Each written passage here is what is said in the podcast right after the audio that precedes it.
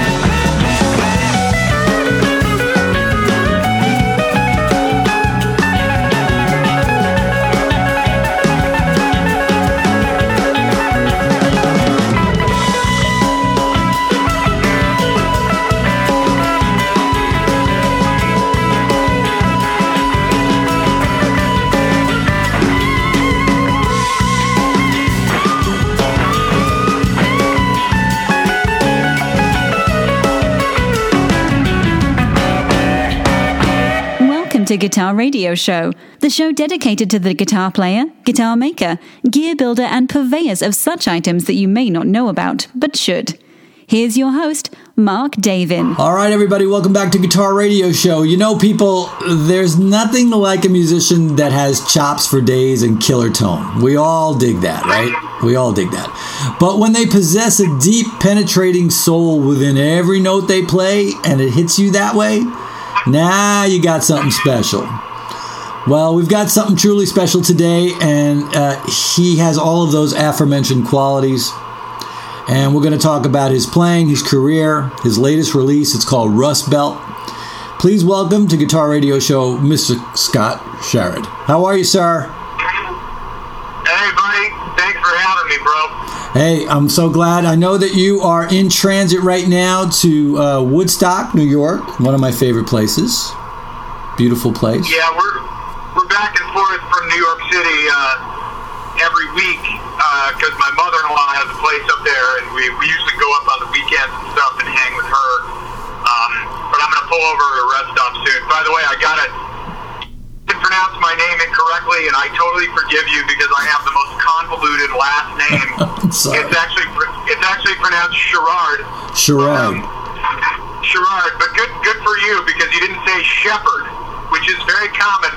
I, I don't know how people turn the two R's into two P's but that that's one that I get all the time. But you know, thank you for having me, and uh, you know, I'm excited to have the chance to talk with you and talk about music. Absolutely. You know, one of the things that I notice about you is that you kind of walk the fence between these heart-driven songs that speak of America and these ridiculously cool groove-oriented joints that you do. You you you really kind of embody American music. Is that is that just really just in you? Is that part of who you well, really are? That's a big, that's a big statement, man. Uh, embody American music. I mean, I I am an American. Um, I'm a white American uh, from basically a middle class background. I started out maybe lower middle class. Um, from the Midwest, which is, you know, kind of the subject of my new album, Rust Belt, of course. The title kind of gives it away.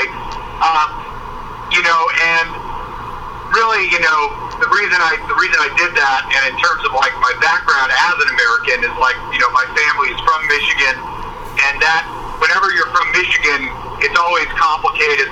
Um, maybe more than any other place in the United States, except for the the uh, states of the American South. And I think Michigan, and particularly my friends from Memphis, like to call Detroit Memphis. Um, I think a lot of that is because you know we have so many of these Southern geniuses from Southern families, like from Smokey Robinson to Aretha Franklin, who were you know went from the South to the North and they ended up in Detroit. And of course, we have the blues movement that went from the South to the North and ended up in Chicago.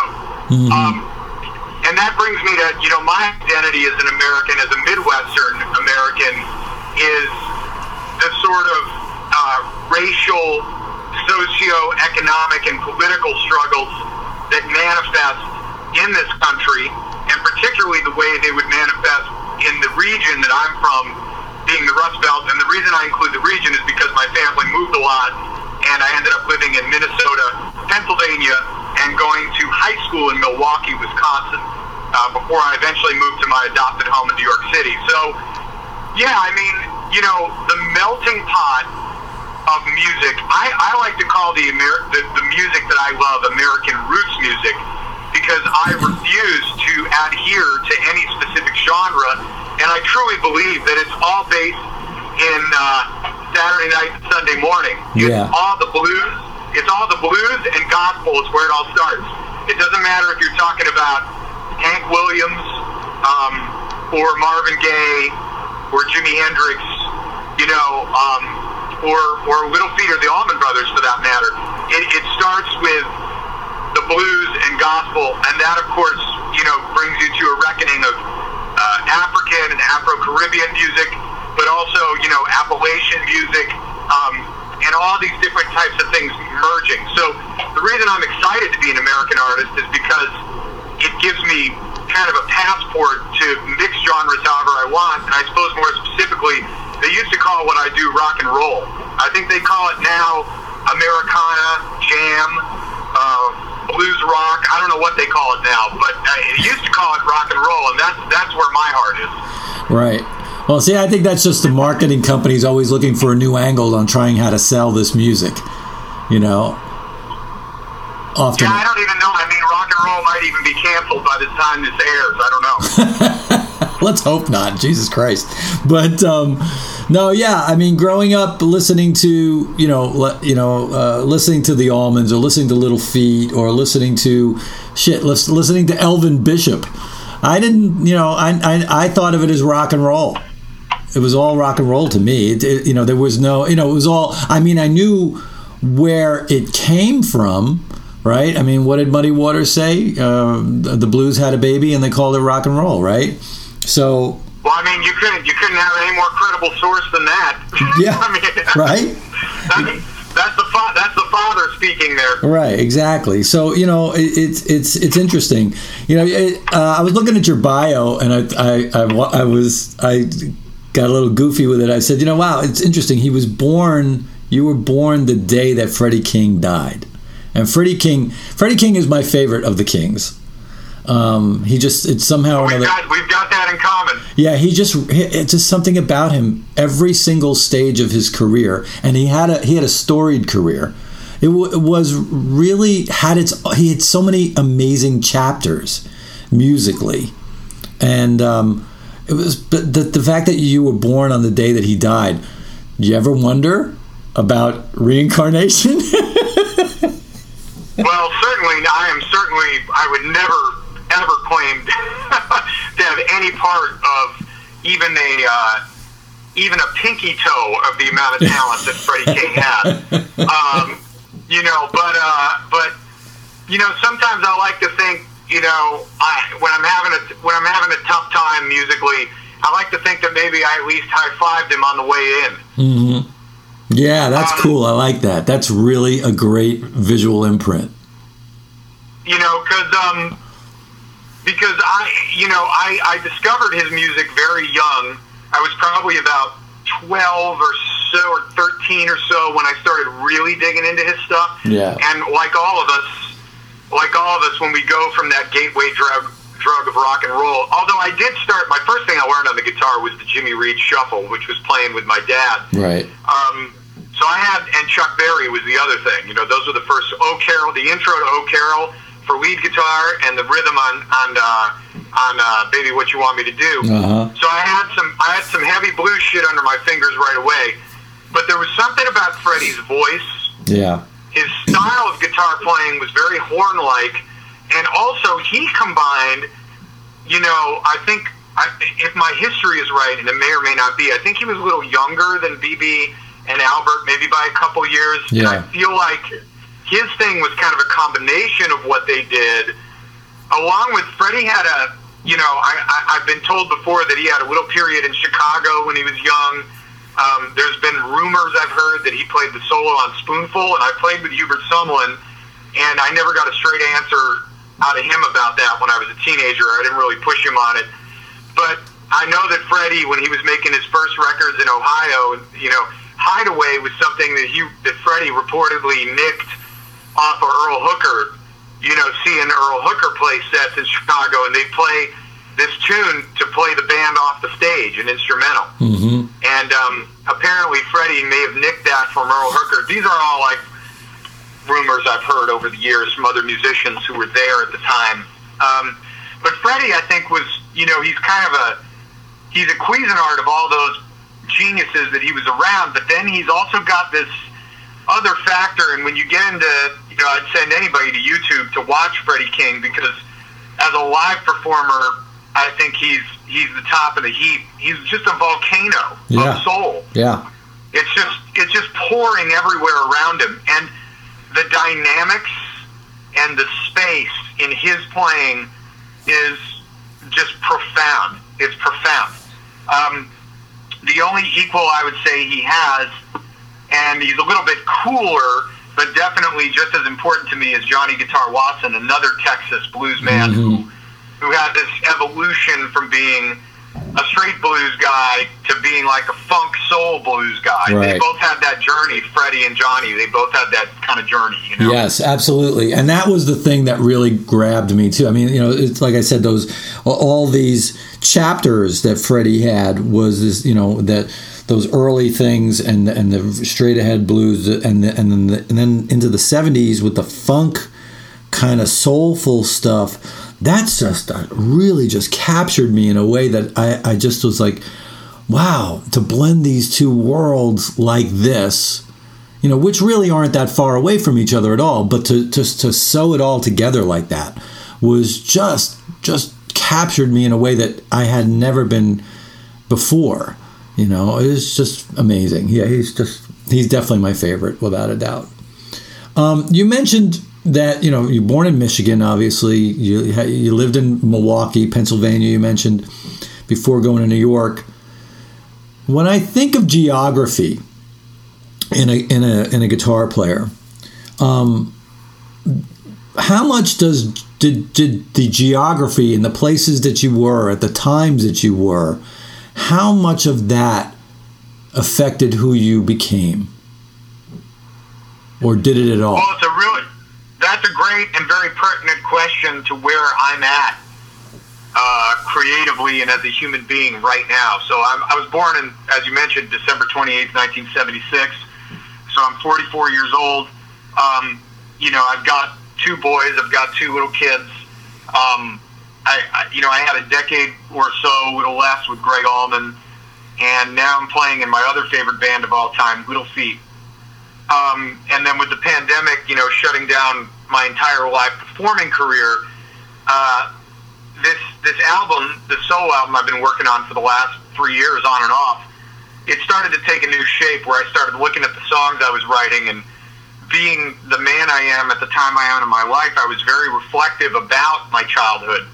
And there's even a, if, if people get a physical copy of this album, um, which people often don't these days, but if you do, when it comes out at the end of September, there's a photo montage that I made myself at the end that shows pictures of me you know, shooting a 22 with my grandfather on Lake Michigan, and uh, you know, then like going through to my first high school band in Pennsylvania, or it would have been freshman in high school band, and then going into my years playing with, you know, these guys who changed my life on the Chitlin circuit and at Milwaukee High School of the Arts in Milwaukee.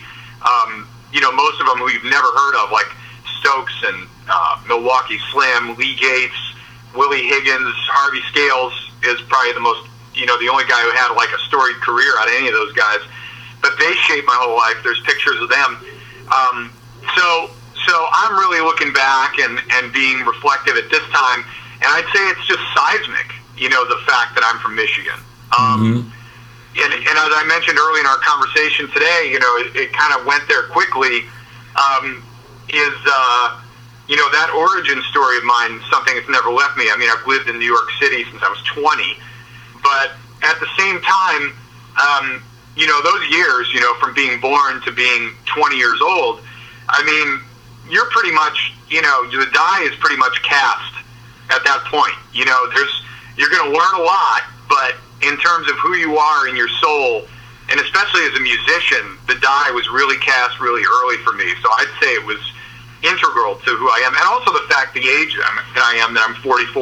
I mean, growing up playing music in an analog world, I mean, it's the biggest advantage I have. Yeah. Having, you know, jamming and hanging with Hubert Sumlin, Pinetop Perkins, Mel Rhyne, um, Buddy Miles, all those guys, and all those guys before I was 18 years old, where I was playing with them all the time and traveling with them and getting stories and lessons and gigs and I mean, you know, and then having to go to record stores to find records and then taping the records for people. And, you know, you'd sit with one record. You know, I used to have one cassette that I would make of one record that you couldn't find anywhere that wasn't reissued on anything like Grant Green Alive or Donny Hathaway Live mm. or Bobby Womack, you know, mm-hmm. like uh, all these different records we used to go find. Johnny Guitar Watson, you could only find like three of his records on CD, so you'd have to go find the vinyl. You go down to you know, you go down to Chicago, you go to the Jazz Record Mart every every time you can.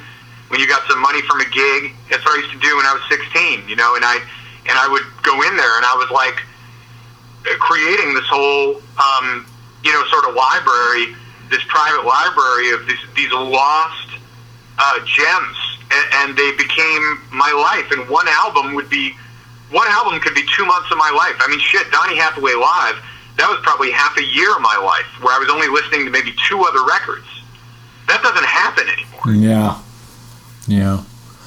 Yeah, you're All right. those things I detailed, you know, going to the up and under, and you walk in, and there's these guys, and there's 10 people watching the jam session, and all these people, like Hubert comes through to have a free drink, and, and you as a 16 year old can go up to the guy who fucking came up with, you know, all these riffs that changed, you know, Jimi Hendrix's life, and you can mm-hmm. ask him how he came up with them in a bar. I mean, this, this doesn't happen anymore. Mm-hmm. It's it's I'm extremely extremely fortunate for that aspect of my childhood. It's my ace in the hole every day. Do you think that and and I thought about this when you were when you were saying because that really struck me. Do you think that because we no longer live in that analog world that we won't see those type of or have those type of experiences again? No.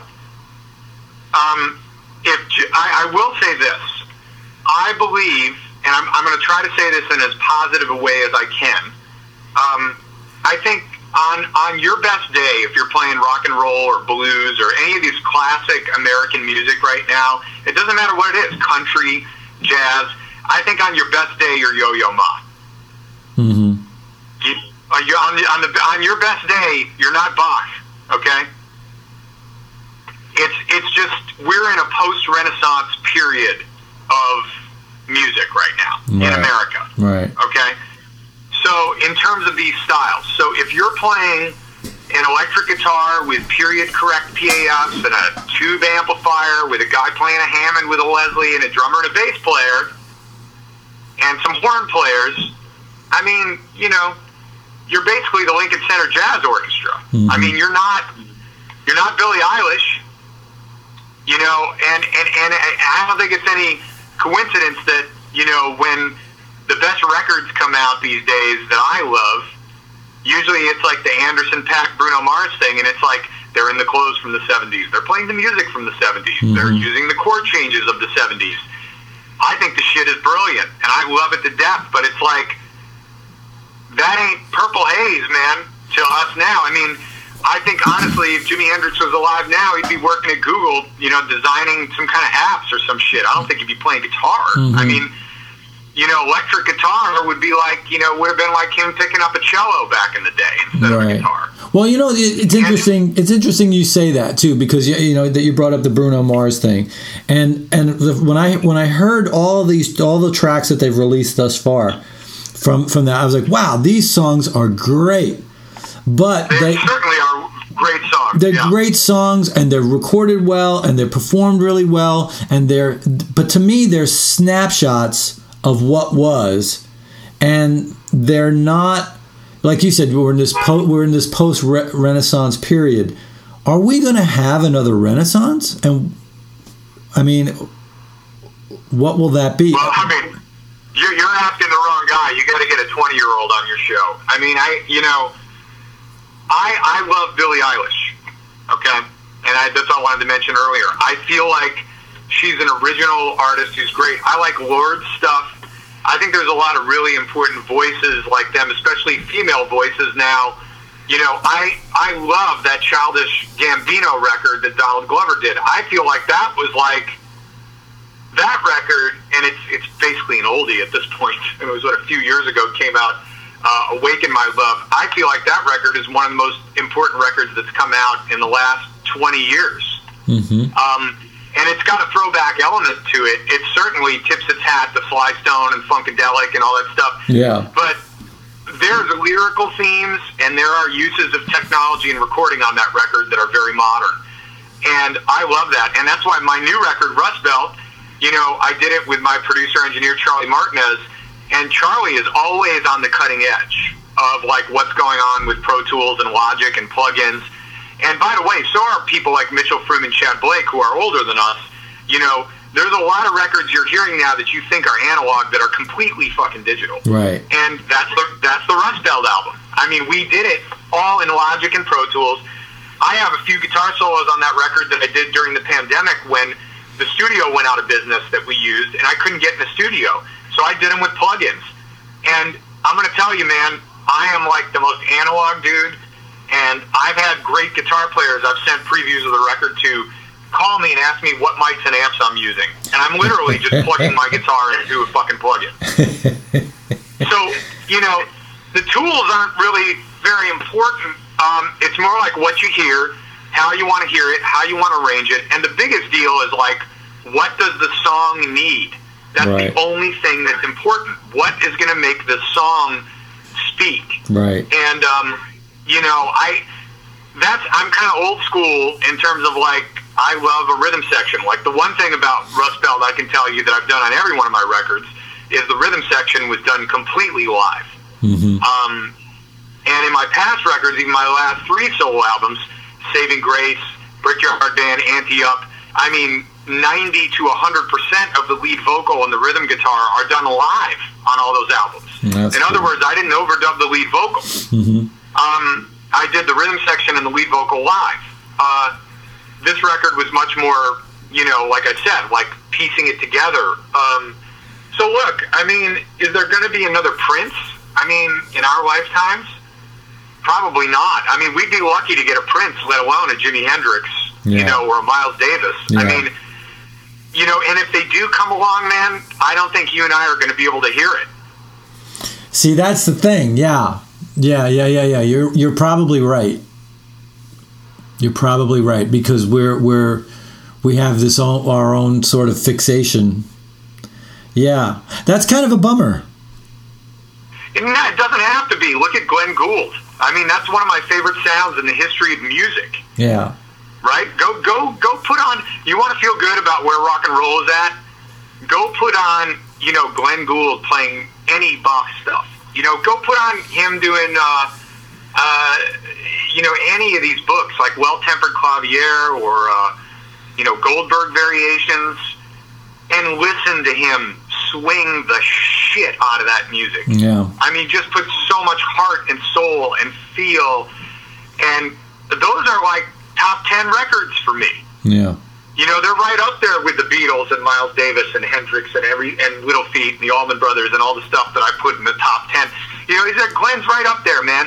And what's he doing? He's playing fucking ancient music, but he's putting his own twist on it. Well, see, and that's and reinvents it. yeah, absolutely. And that's how I felt when I first heard Chris Whitley. You know, Oh man, you're you're touching my heart bringing up that name. You know- that's one of my heroes. Yeah, I mean when I first when I first heard him, I was like, was like, wow, this isn't blues. This is something else. This is like Jack Kerouac meets Bob Dylan meets Muddy Waters meets Robert Johnson. I'm so I'm so thrilled that um, you bring him up. I mean, we could do a whole other podcast just about Chris Whitley with me. Yeah. I mean, I I was in I was a freshman in high school in Pennsylvania, and I was having a really really really tough time as a kid. I, I had a lot of hard knocks as a kid, and you know, living with the law had just come out, and man, I was like at the time, I hadn't come into my own yet, and I was very socially isolated in high school. And I'm sure everyone listening and you can relate to like how desperate that can feel. Mm-hmm. And that record for me was like probably what Billie Eilish is like for a teenage girl now, was living with the law. For Yeah. it changed my fucking life. Yeah. I mean, I used to listen to it on cassette every day going to school, all day at school every day. And lucky for me, uh, my parents took me to see him uh, to, at, to the Trocadero in Philadelphia. We drove all the way to Philly, and I saw him live Ah, cool. right before I moved to Milwaukee when I was cool. about 14 or 15. And it changed my life, man. I mean, I, I he became like him and Jeff Buckley Grace, which was a couple years after that. Yeah. Those guys are my modern to this day. And I would add Paul Weller to that as well. His his record Wildwood that came out Yeah. a couple years like around Grace too. those three guys were my modern heroes. They were my modern Lowell George, Jimi Hendrix, Yeah, yeah, yeah. Duane, Sure. Duane Allman. They were my modern version of that, That because makes- those were new records. Yeah, that makes You know? total sense. That that's that's such a uh, that's such a great way to to contrast to, to draw the line between. That that totally makes sense. Did you get to see Chris at all in Manhattan? No, we, I mean, I think you know he he was. I mean, certainly alive, but I, you know what? To be honest with you, like after living with the law, the next couple records, like Terra Incognita and those, it was like uh, Din of Ecstasy. Like there would be like a couple songs that I would get super attached to, Right. but I did. I I and I looking back on it, I'm I'm really I'm really furious at myself because I abandoned him like everybody else did. and um and and you know what?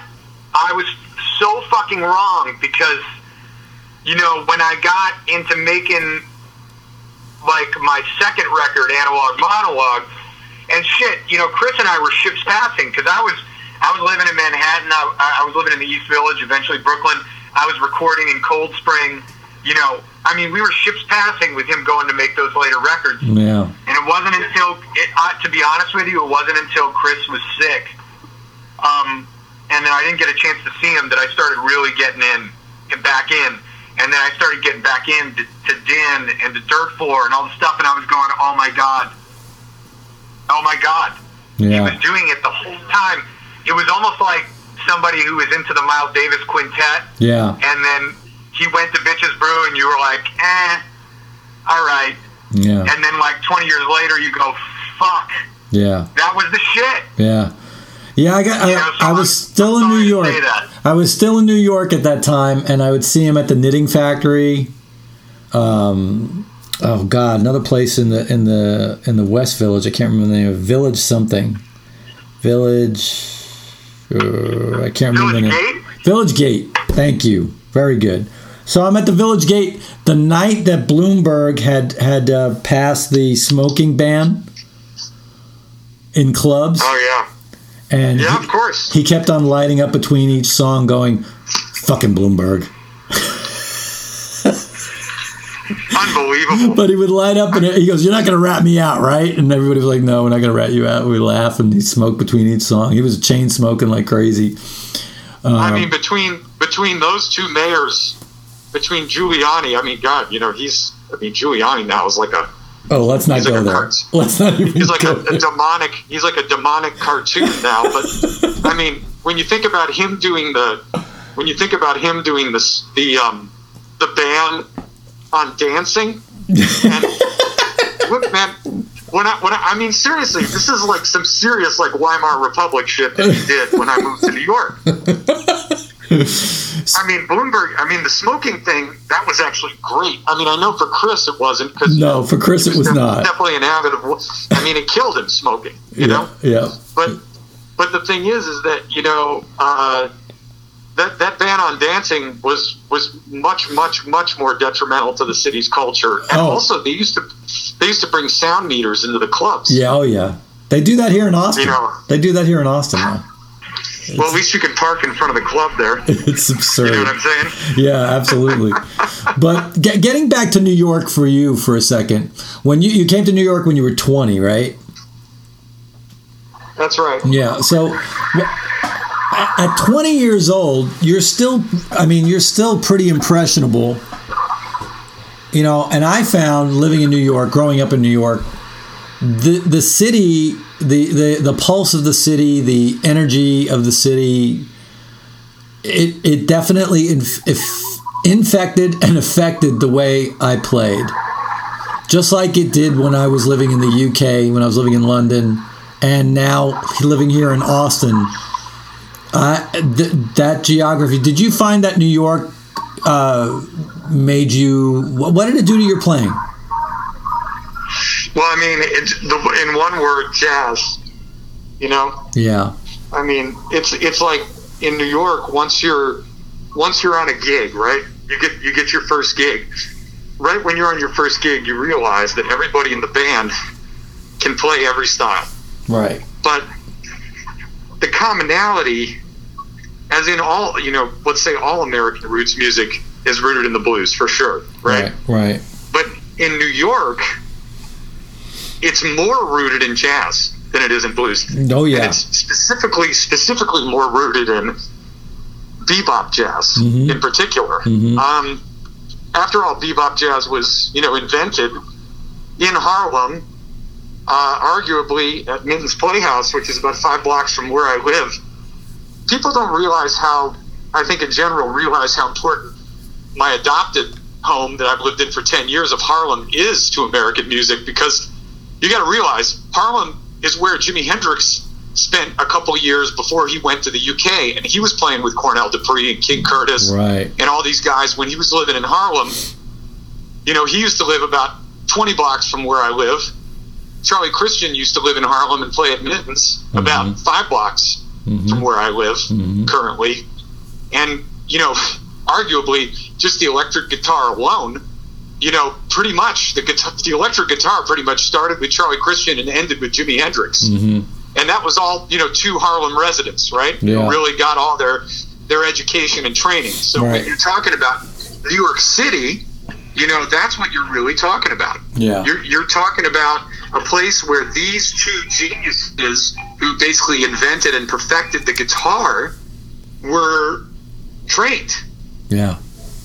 And what's kind wrapped up in it is like, you know, and I, I'm telling you right now, when Jimi Hendrix, you know, when Jimi Hendrix was in uh, New York City, he was playing on a King Curtis gig.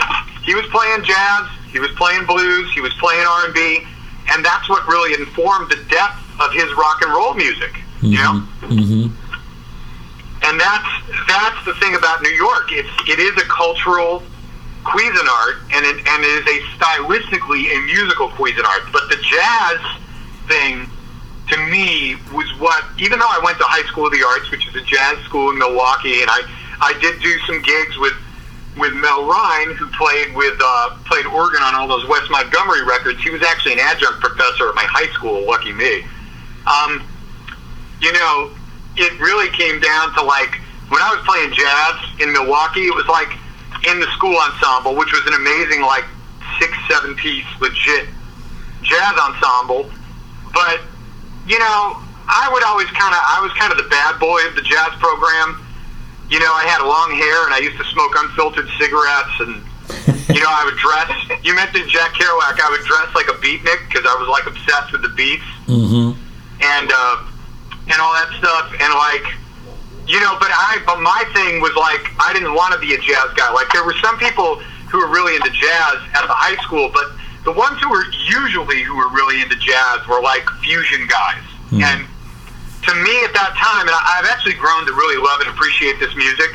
But at that time, when somebody was into like Weather Report or Chick Corea or something, it was like absolutely the opposite of what I wanted to do with my entire life. Right. So, unfortunately, it made me kind of rebel against jazz in general. But when I got to New York and I had to figure out how to support myself, I remember doing like, and you'll know all about this because you know you have a background here. I remember, you know, doing my first wedding gig so I could make like 500 bucks in four hours, right? Right. and and you know doing this and this is when i'm in my very early 20s like maybe i was 21 or 22 and like i got on the cocktail hour right? And all the musicians were like older musicians. And these are all guys who like play with rod stewart shit like that. You know they have like huge sideman gigs. So i was a little bit intimidated. I got on cocktail hour with like a pianist and the bass player was playing upright and they're literally calling like you know, Chick Corea's Windows and like Wayne Shorter tunes. And you know, I got absolute I got my fucking ass handed to me at this fucking cocktail party. And it's like the waiters are passing around shrimp trays and no one's paying any attention and these guys are like playing the heaviest fucking jazz shit and playing the living shit out of it Right. and I'm like left in the dust. And then I realized, oh, okay, well, if I'm going to survive in New York and play the dance set at a wedding for three hours, I'm going to have to hang on this shit for an hour, or I'm not going to get called back. Right. So there's no like in New York, there's no distinguishing between like guys who play pop and guys who play blues you know, or people who play all these different genres. It's like when you're on these gigs, whether you're playing in a bar or you're playing at a wedding, you are expected to play every genre of music extremely at the highest level. Mm-hmm. Yeah. That's that's that's the predicate. Yeah. And that's the first time I, I realized, well, if I'm going to live in New York, to make to make a living, I can't really be a specialist anymore. And I'd say it honestly, it really fucked me up for a few years, to be honest with you, because it made me kind of lose my way, and it developed me as a musician much more in the long run. But I think until I hooked up with Gregg Allman in 2008, when I met Gregg, our first conversation took me straight back to being 18 playing at the Up and Under. And I, I re-found myself again. I was 30 years old at the time. When I was 30, I found myself again. And I became a specialist and I came back to rock and roll. And I never looked back. Because Yeah. that was who I was before I came to New York. I was a rock and roller. Right. But but it, all those things had to happen for you to to to get to where you are. It had to it had to go that way. Yeah, I'm extremely proud of all the records I've made. I mean, first with the Chesterfield Henry Street Soul, which, you know, is something I'm extremely proud of. It was a, a very, very expensive and uh, thorough effort that Sean Dixon and I made with that. Um, you know, which that came out in 2000 or 2001. You know, going right through to my, I've got six solo albums now. Um, you know, I needed that experience in New York as a solo artist for sure. Yeah. Um, as far as as far as playing with Gregg Allman and Little Feat, I gotta be honest with you, man. With in terms of just playing the guitar and singing with Gregg or with Little Feat, I could have done it just as well at 16 as I do it now. Really? Yeah, for sure. Because it was such a part of your lexicon growing up. I mean, it's my DNA that music. Yeah. You know, I, I grew up seeing it. I grew up seeing both those bands live from when I was about ten. Um, I, I studied. I could I could play all the parts except for the piano on Waiting for Columbus. Wow. You know, I learned when I was 11, 12.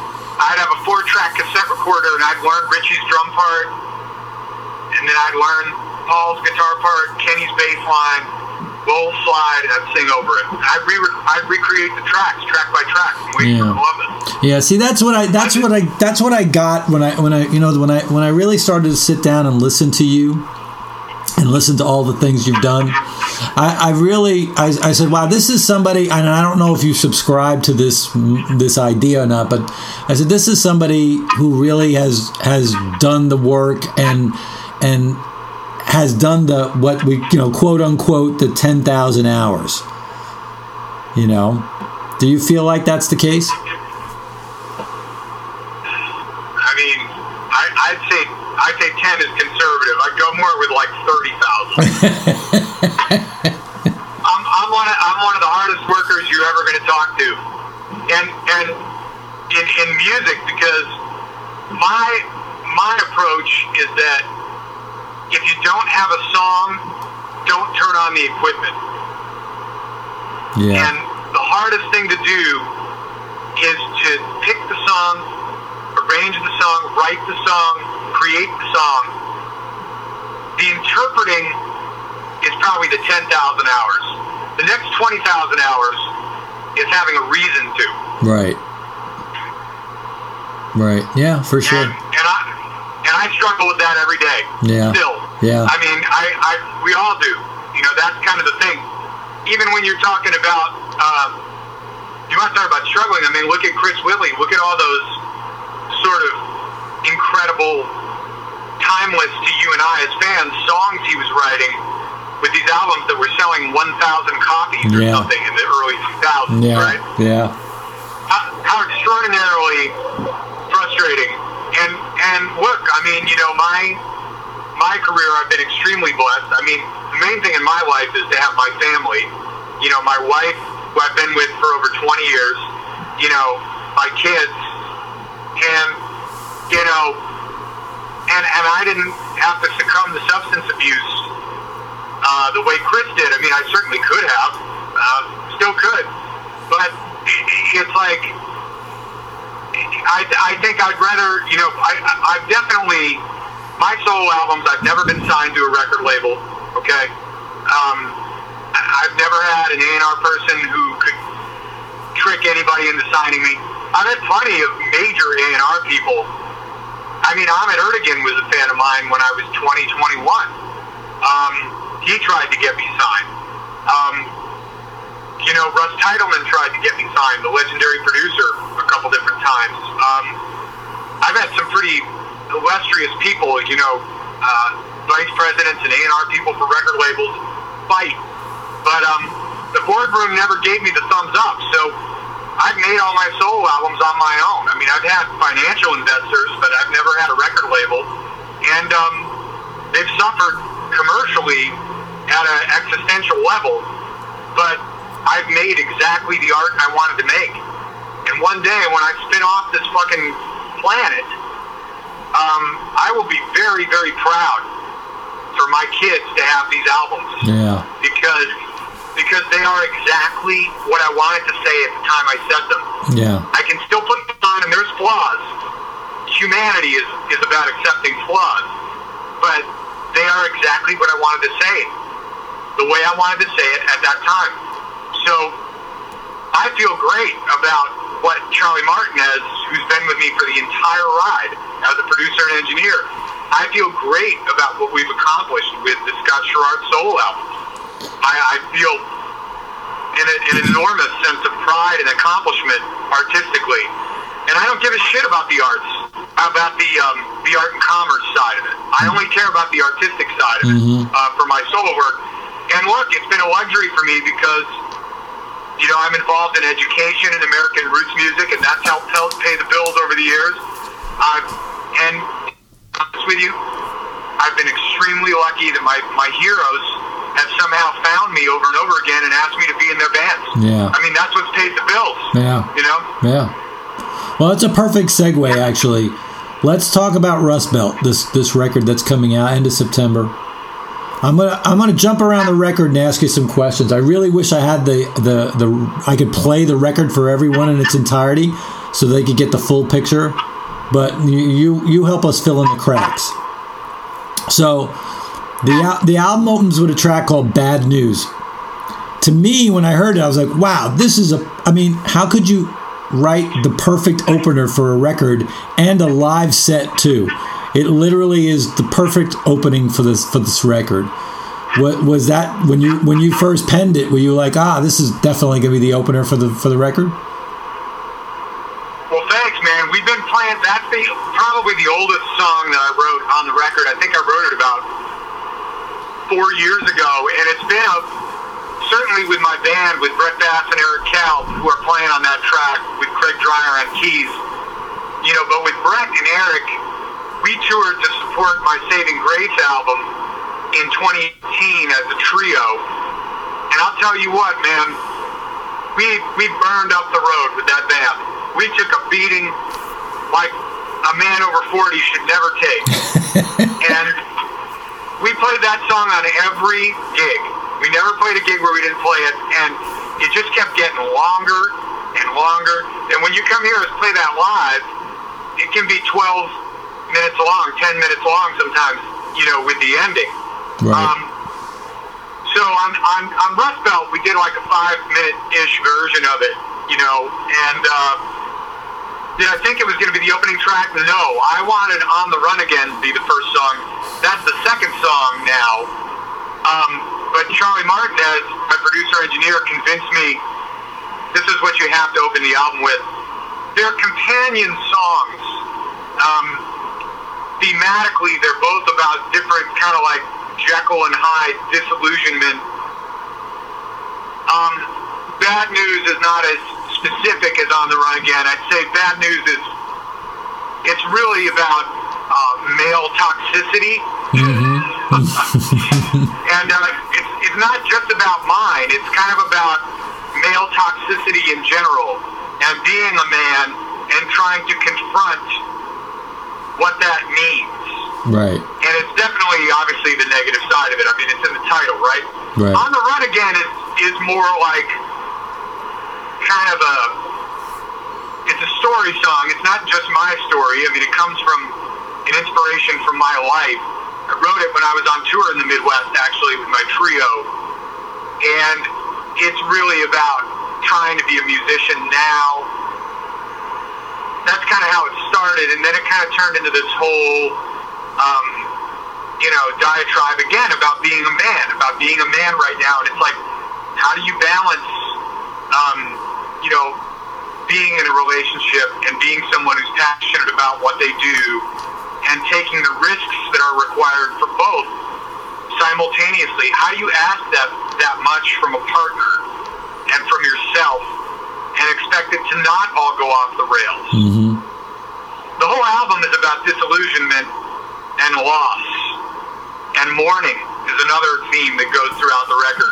Yeah. So Um, yeah, particularly uh, there's the the track that really kind of like I was like, whoa! It was it was deep on all fronts. It's it's lush musically and a lyrical story. The vocal is amazing. It's really cinematic. Is Michi- Michigan Sunset? Yeah, and that's the second single from the album, so you can can actually hear that one on Spotify now, as well as Bad News was the first single um, Right. that you mentioned.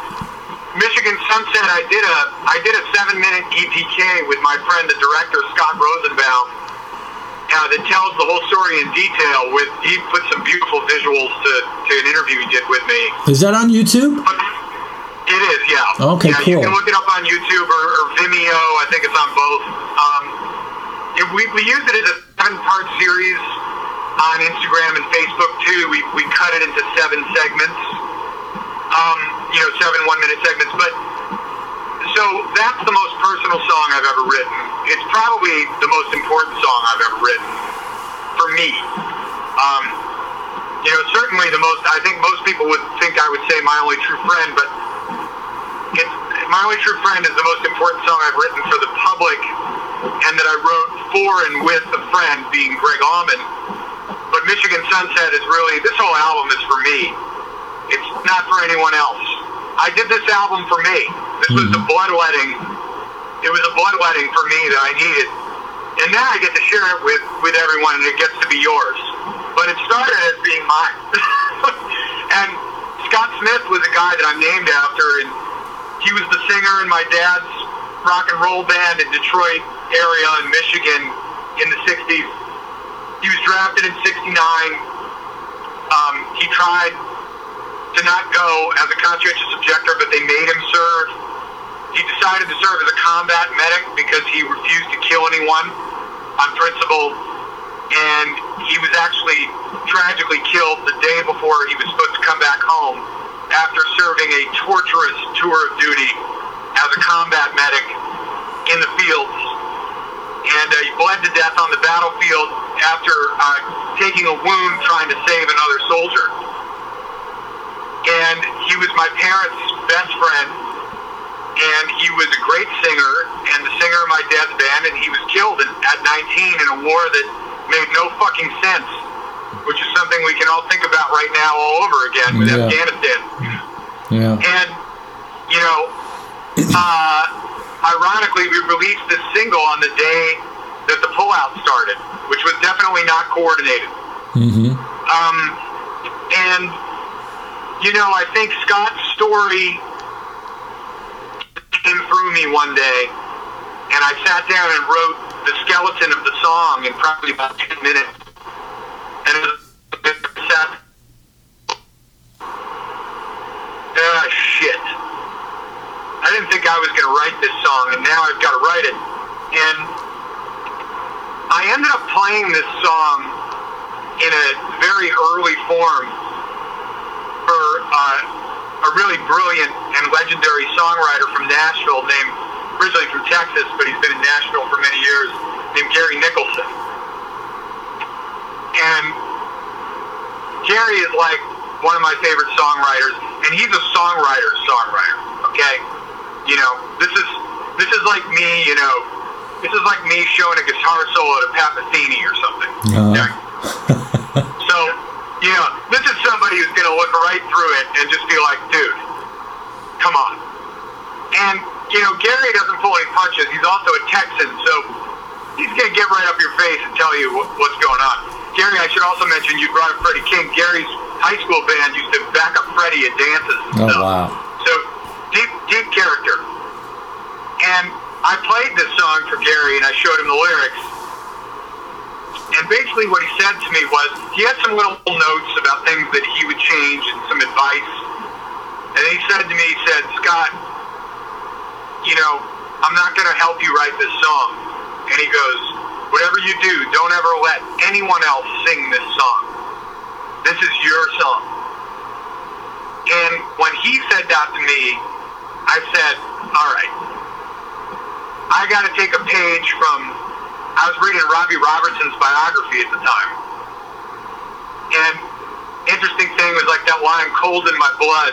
That's something my grandfather used to say. It's from Michigan. And my people came from Canada, you know, where, where Robbie's people are from. So this all works into that Rust Belt thing, right? It's like I grew up across the water from where Robbie came from. It's a 10 minute drive, you know, from where I lived in Dearborn to where Robbie was from. And he used cold in my blood in that in that song, you know, in uh, in uh, Acadian Driftwood. And I realized that, you know, all those things were coming together, and I thought about, well, how did Robbie write songs like Acadian Driftwood? And then I read in Robbie's biography how he talked about doing historical research to contextually understand his own people. Because his people in the Acadian Driftwood were the people who, you know, came up from New Orleans and ended up in Canada. Okay? And my people came from Canada and ended up in Michigan. Right. Ships passing, right? Yeah. So I decided to research the Vietnam War. And that's where I came up with the first verse of the song. I changed the first verse. First of December in 69. Um, Uncle Sam called on number one. Alright, so that's, that was me changing the lyrics based on historical fact. And the song became not only a dedication to Scott Smith, but I started going beyond that, thinking about people like Gore Vidal, you know, authors of like historical fiction. And I started to, to think, well, you know, if, if Gore Vidal can write about Lincoln and basically turn it into a novel, I can write about Scott and use historical fact to tell his story and then some alliteration to turn it into a bigger picture. Mm-hmm. And that's that's the story of writing that song. It became a huge project. And I've never written a song like that in my life. It's it's a mini movie. Do you know what I mean? And I was listening to a lot I was listening to a lot of Warren Zevon when I was making this record, who I used to play Warren songs with my dad when I was a kid and he's one of my biggest influences. And I was thinking about now this this is a little bit more tongue in cheek song, but Roland the Headless Thompson Gunner. Uh huh. So I'd say Michigan Sunset, if I had to pick two songs, it's Acadian Driftwood meets Roland the Headless Thompson Gunner. Uh huh. I can see that. I can That's see. where it is in terms of the musical arrangement, Yeah. you know, uh, with a touch of with a touch of maybe uh, the the ballad side of the Flying Burrito Brothers. yeah, it's it's incredibly visual. It's incredibly visual. I mean, it, and uh, it was a perfect. You know how sometimes you get, oh wow, it's a great lyric, and the, but the music is is okay, or oh my god, that's amazing music, but the lyric is just okay. This is where the, the you had you had kismet. Everything everything fired on all cylinders for this song. Well, my thanks, man. I it took me three years to write that song. It took me three years to write My Only True Friend with Gregg Allman too. wow. I, I've learned some. I've learned some real lessons in the last ten years or so, interacting with people like Bill Payne from Little Feat and Gregg Allman and Levon Helm. Um, a number of years ago. I mean, with Levon, it was like you know 10, 10 11 years ago. Um, you know, uh, interacting with these guys in sessions and on gigs, and understanding what it takes to get there. Um, another thing that happened a lot on this record, and this was influenced, we'll go back to Robbie Robertson and Levon Helm, who I played with a number of times uh, at his barn in Woodstock and recorded with him as well, is the whole concept of like halftime, double time for feels for songs. Right. And Michigan Sunset was always going to be slow, but there's another song called Anne Marie where it was slow for years, and I recorded it twice, and then I went back and I actually recorded the finished version in double time. There was a lot of stuff like that on this record where we, I would put my money where my mouth was, and I re-recorded this this album twice, half of it. So this this album, was- Rust Belt, was extreme. You know, I'd say half of it was kind of flying off the cuff and then fixed later a little bit, and the other half was like labored over, like I've never labored over songs and recordings in my life. Because again, this record was to document people and relationships that matter to me. Songs mm-hmm. for my wife, songs for my grandmother-in-law, a song for Scott Smith, the man I'm named after. Songs about mourning for people like Gregg Allman. Yeah. You know, it, it's like you know, this record was like I was not gonna fucking stop until it was right. And I and I I'm gonna tell you, the record is right. I've listened to it all the way through about five or six times in the last couple weeks since we finished mastering it and everything. And I can just not tell you how good it feels to have done this. That's I'm great. so proud of this. That's great. That's great. The uh, the title track uh, and the reprise. I dig. I I really dig the idea that you did the reprise in there and all. This is such a killer track. I, I really I just love the vibe of it. It's it it at points it almost kind of borders on like a psychedelia. It's super cool. It's it reminds me of you know on Electric Ladyland when Jimi had Rainy Day Dream Away and then had Still Raining Still Dreaming. That's basically the inspiration for doing it twice. Oh, okay, cool. I didn't realize that. But that's but that's what it Yeah, kind of. you nailed it. Okay, cool. Well, that's what it reminded also, me of. And then, and then I'll also add the other inspiration for doing it was the Paul Weller album Wild Wood, which is one of my biggest influences. Uh-huh. And every record I've made, I have referenced the records, the artists I talked to you about earlier: Jeff Buckley, Grace, Chris Whitley, Living with the Law, and Paul Weller, Wildwood. Also, I would add Los Lobos, uh, Colossal Head, and This Time. Uh huh. And those records, every record I've made with Charlie, we talk about, and Latin Playboys, we talk about those records every time we make a record. Yeah. So on Wildwood by Paul Weller, he has an instrumental track, think it's called Brand New Day or something like that, that comes in and out of the record, and it plays about a minute or two at a time. What we did with Rust Belt, the, the title track Rust Belt is, so I was in the studio with Eric Calvin, Brett Bass, my, my band, and bass player and drummer, and I said to them, I said, look, I've got this, this chord progression, I've got an idea for a groove, and Brett and Kalb have a very specific way of playing together, as most of the great rhythm sections do. Kalb, in particular, is kind of the master of that. I guess you could call it that James Gadson style 16th note hi hat thing that we know from like all the stuff Gadson did with like, you know, Express Yourself, and then with Bill Withers later. Um, Kalb is like the master, the modern master of that groove. And I asked Kalb to do his version of that 16th note groove with these kind of, you know, minor nine sus chords. I was also thinking about Marvin Gaye, who used to do tracks like this. I'm here, my dear. There's um, Yeah. there's a track that comes back over and over. Yeah. That's another one. Yeah. Um, so, so I said, guys, just just do me a favor. Let's just play this for like five minutes, and then Charlie Martin, I, Martinez and I are going to do something with it later. I don't know what we're going to do with it. One take, played for five minutes, one three chord progression, tucked it away and forgot about it Right. during the pandemic, I started sending the track around to musicians. So I sent it to Justin Schipper, who did all that really innovative, incredible pedal steel work all over the record. Yeah. And I had Justin do a baritone guitar and a pedal steel, and I said, improvise, go nuts, do your whole psychedelic pedal steel thing. That became Rust Belt.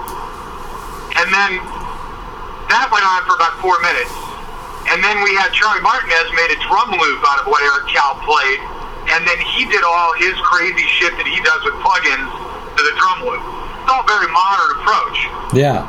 Then, then you'll hear a transitional moment on the first one where we go to the end of Rising Tide, which is the next song on the record, Right. and you'll hear my friend Brian Brian Charette play this Rhodes piano solo that sounds like something you would have heard off a Zawinul record or something. that moment on, on the Rust Belt track is conceptually, I was trying to get you from that's me driving from the Midwest to New York City in 1996. okay. So you're going from the Midwest where you've got that track with the pedal steel and the baritone and this kind of like open fields and like wide open, you know, um, kind of like moody disillusionment, and then it kicks over to this kind of really modern, sort of jazz, chaotic Yeah. thing, you know. Yeah. Yeah, I was actually going to ask you. I was going to ask you actually uh, on Rising Tide that the the the the fuzzed out soloing that you're doing. It's all kind of fuzzed out. Are, are you? Is that a plug-in or is that a, a box? What are you using there? All right. Well, I'm glad you asked, and this is why liner notes were always so important. But so there's a friend of mine who's literally one of the best guitar players on earth. His name is Dan Littleton. He lives in Woodstock. Um, your listeners might know him from his work with Amy Helm. Um, he also has a band with his wife Elizabeth Mitchell, and they're one of the best kids music bands around. Actually, they did some records with Dan Zanes, and they're very known in that world. Were made um, as uh, Dan Littleton and Elizabeth Mitchell, but Dan is one of the most important guitar players of this era, and he lives in Woodstock, and not enough people know about him.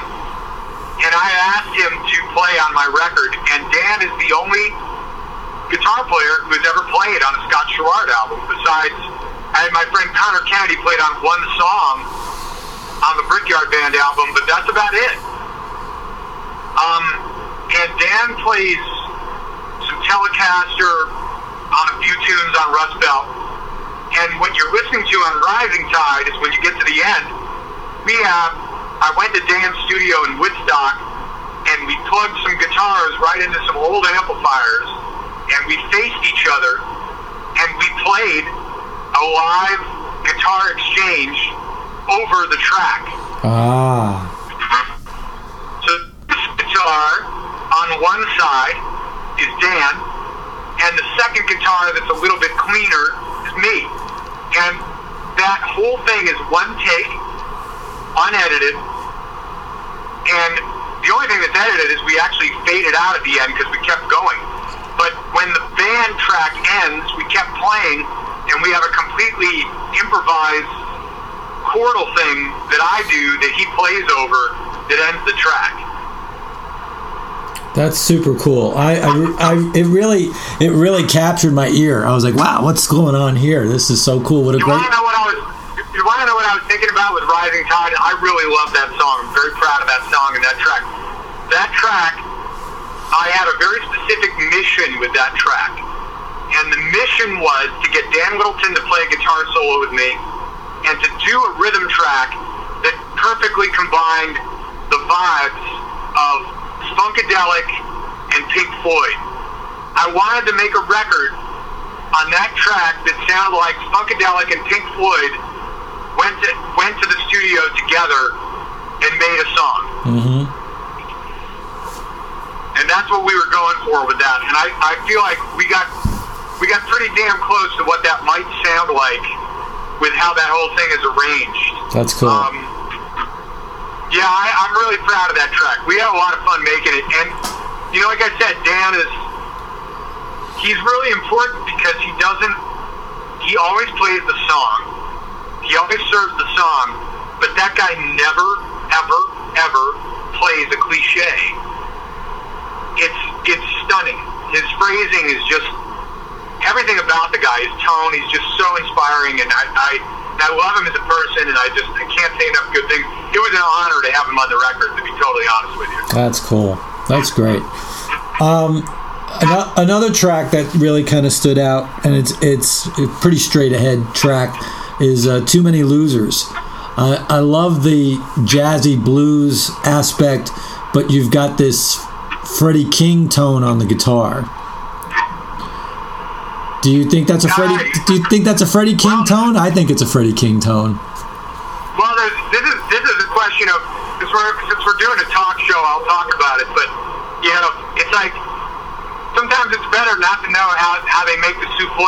You know what I mean? No, I'm not. Don't, don't you don't have to share any secrets if you don't want. I'm just saying it's No, real. I'm gonna tell. I'm gonna tell. I'm gonna tell you all of them. Okay, You cool. know, okay, Because cool. you asked, I'm gonna tell you all of them. That's what's fun about these these podcasts. So so that song, um, you know, it's it's obviously about you know, it's obviously about Trump, right? It, I mean, it's got to be obvious, right? so so it's about Trump and everybody who surrounds him, and and every crooked and every crooked ass politician and every crooked ass motherfucker boss at your job and teacher who is an asshole who made things hard for you and there's just always these fucking creeps. Harvey Weinstein, you know, it's just too many fucking losers are winners in this world. Yeah. And that's why I wrote the song. And it just, during the last few years in America, it was just like an endless fucking parade of beatings with these motherfuckers. And all of these motherfuckers. And that frustration led to me writing the song. And I wanted to write, I've written a lot of blues based rock and roll songs because I think it's the most pure form of rock and roll, to be honest with you. Right. Um, shit, Peg by Steely Dan is a fucking blues. Yeah. Um, you know, when you think about the most sophisticated rock songs, they're usually blues songs. Um, so I kind of took the medium and, and I got one of my biggest inspirations vocally is Johnnie Taylor. And I started getting that cheaper to keeper, cheaper to keeper. Do you know that song? It's Yeah, oh, yeah. thing. Oh, absolutely, yeah.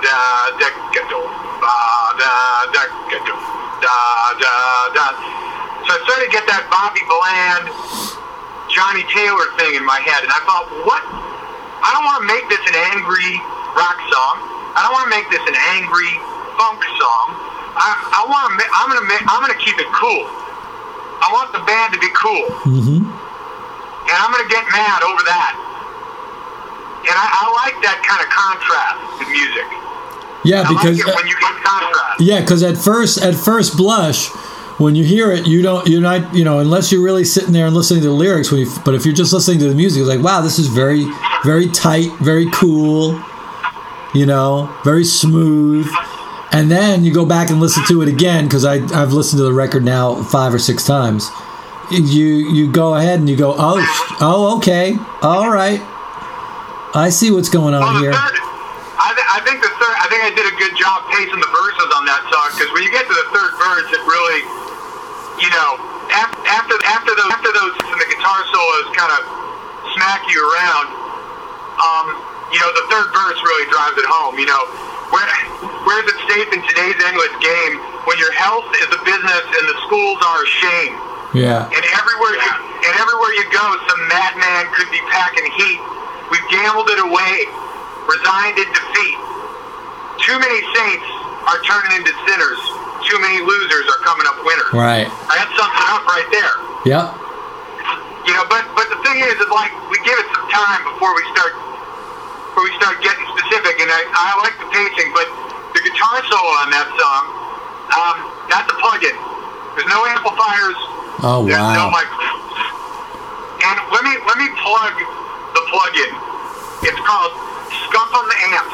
It's about 150 bucks, and I use the deluxe, the brown deluxe setting, and I set up two of them, and I use ribbon mic settings, and I pull the mics in certain positions, and I use the G1265 Celestion speaker cabinets that I use in real life and um, I do put a Strymon reverb unit, pedal, and an Origin Effects Revival drive for distortion in front, which is kind of cheating because those two pedals do a remarkable amount to a guitar signal. Yeah. Um, so, and then the guitar on that song and that song only for the solo is a B&G guitar.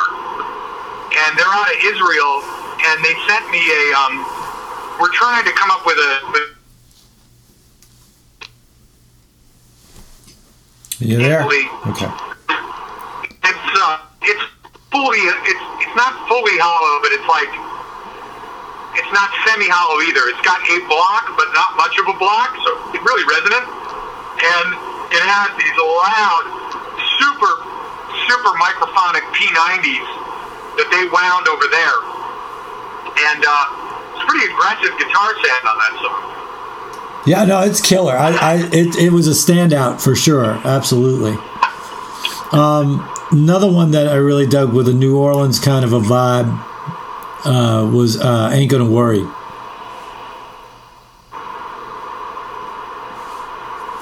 You there? Sorry, I lost you for a second. I'm I'm in the bad cell area for about one minute here. Okay. We'll be good.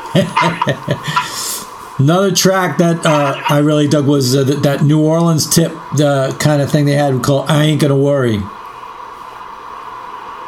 right, so so it, it, it could be New Orleans, but it's not. So that is a cover. It was written by a singer, songwriter, producer, arranger named Tommy Tate.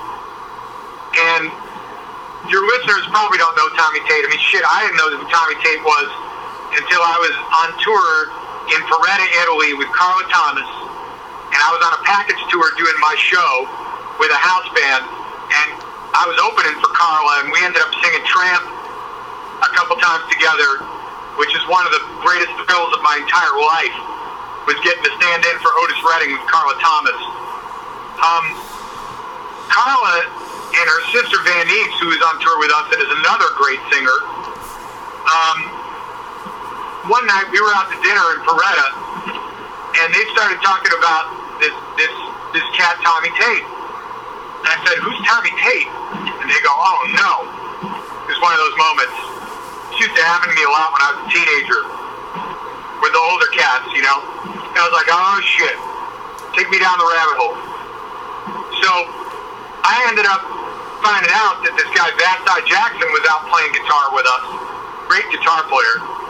He was actually Johnnie Taylor's MD and played on Johnnie's records on Malaco.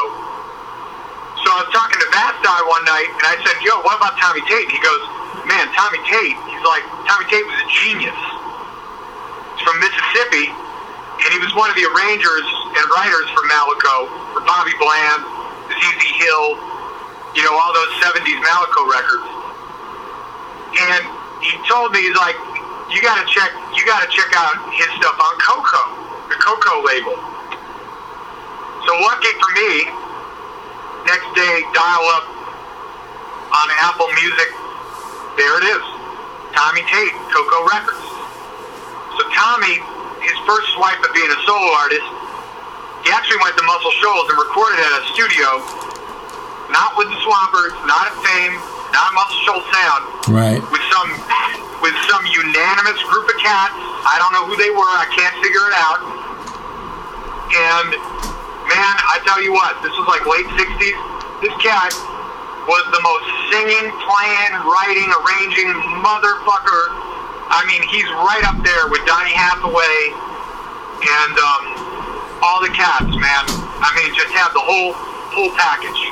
And I ain't gonna worry is one of the songs from that Coco compilation I got. And I encourage anybody, you know, go go get that, go get get it up on your streaming platform. Go listen to that Tommy Tate Coco sessions, and listen to his version. of I ain't gonna worry. It's gonna tear your throat out. That shit is funky as hell. That's a killer tune. Thanks, man. Tommy Tommy was a great writer. He was a great singer and a great player. That's cool. So I was looking at.